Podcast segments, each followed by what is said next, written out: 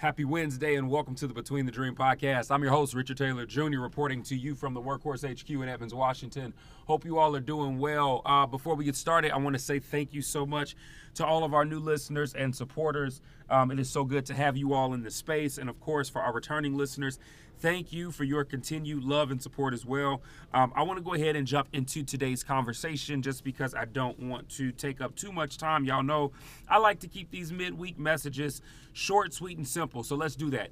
Today, I want to talk about three easy connects that can be made that will help us in the process of our healing. Now we are jumping into practices, right? Three easy connects that can be made. What do I mean by connects, right? So, in my latest book, book number seven, The 31 Days of Power, I talk about the power of community and how community can be an asset and a very valuable asset to helping us in our mental health. Whether we are just doing, um, taking proactive approaches and steps, or you know whether we are actually out of the realm of preventative measures and needing some help to pull us from some dark spaces community is important right and so in this community comes with what connection. And so i want to talk about three connections needed connections that can be made in order to help you when it comes to healing mentally and emotionally right um, the first is going to be the connect that comes with um, professional help. I want to start in the realm of professional help today. I think that this is wildly important because of the fact that it doesn't get talked about as much as it should, right? Um, I know that we have been in a society that has been really big on, you know, um, individuals giving out a ton of advice but have no like real merit when it comes to experience or professional um,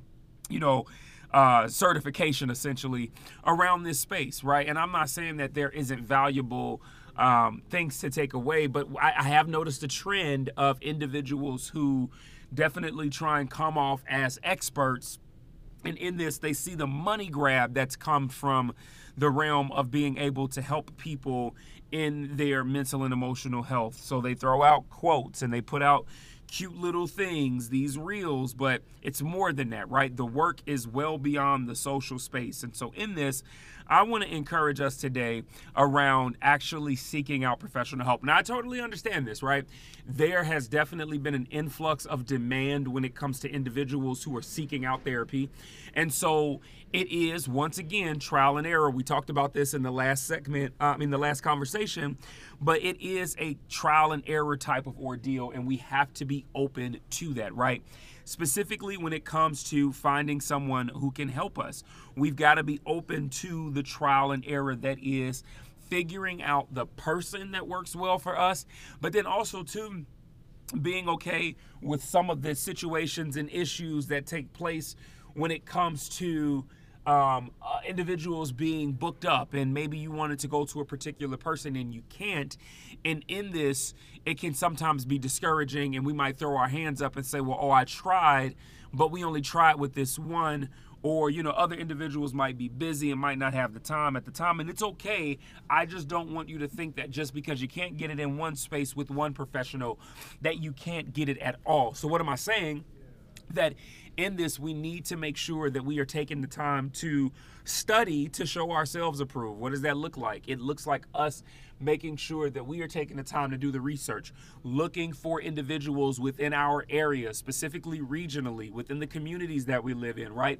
Are there some healthcare professionals that provide mental and emotional health support, counselors, therapists? Are there individuals there that can be of great assistance and help that maybe we have overlooked, right?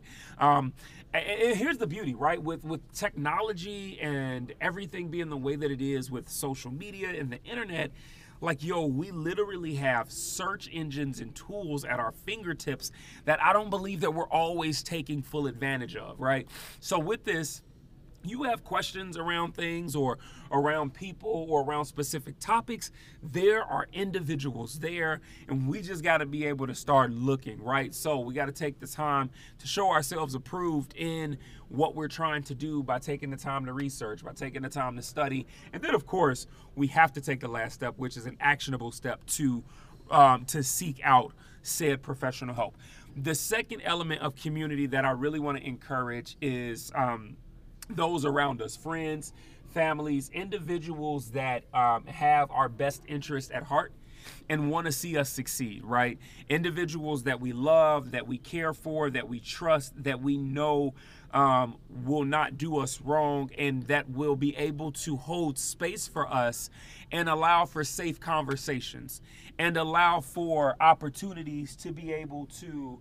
Um, have those moments and times where we can be our true 100% authentic self we can be vulnerable and in that vulnerability we can actually share all of these weights and burdens that we're carrying that will lead to a release and also lead to some perspective and conversation that can help us to see the bigger picture. And so in that i want to encourage us to make sure that we are connecting and it doesn't have to be a ton of people right? It doesn't have to be a slew of folks from all over the place right? It could be one to two solid um, connections, right? Studies have shown that, um, you know, literally one to two meaningful connections can make all the difference when it comes to our mental and emotional health and how we start to thrive within it. So, with that, I want us to consider the connects that we carry and the individuals around us. The next piece that I think is going to be wildly important, and this is the final one, when we talk about an easy connect that we can make, yo, I cannot speak highly enough to the power of support groups when we talk about connection, right? Individuals who've lived what you've lived, who've experienced what you've experienced, and maybe not to a T, but maybe individuals that have some kind of idea of what you're feeling, right? Maybe their experience was different, but here we are, same feeling, right? And so in this, um, I think that it's important for us to make sure that we are um, seeking out support groups. And I want to actually add on a little bit to this. Um, in this realm of the support group piece, I know that you know, heck, we we struggle enough sometimes going to seek out therapy from from a one-on-one standpoint.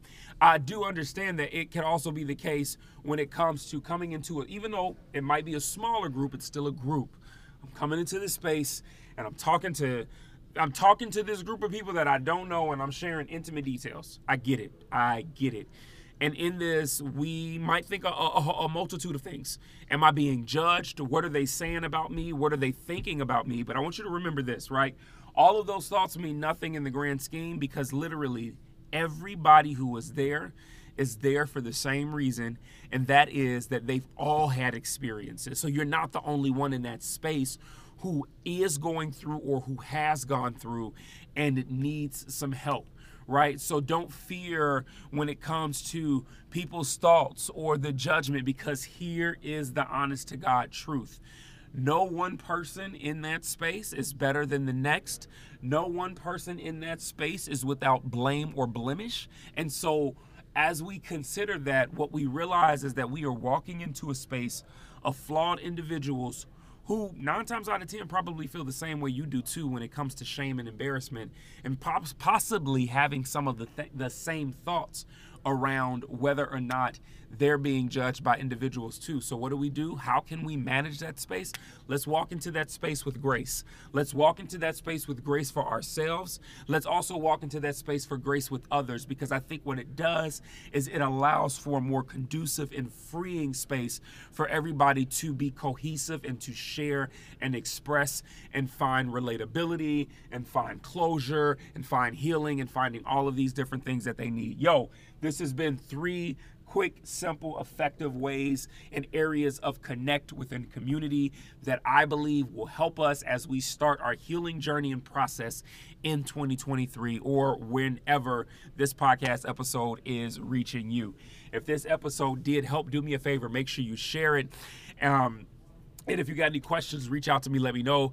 Richard Taylor Jr. on Instagram, Richard L. Taylor Jr. on Facebook and LinkedIn, at Truly Taylor Made on Twitter, and the website, richardtaylorjr.com. As always, you're not losing in life. You're not failing. You're simply between the dream.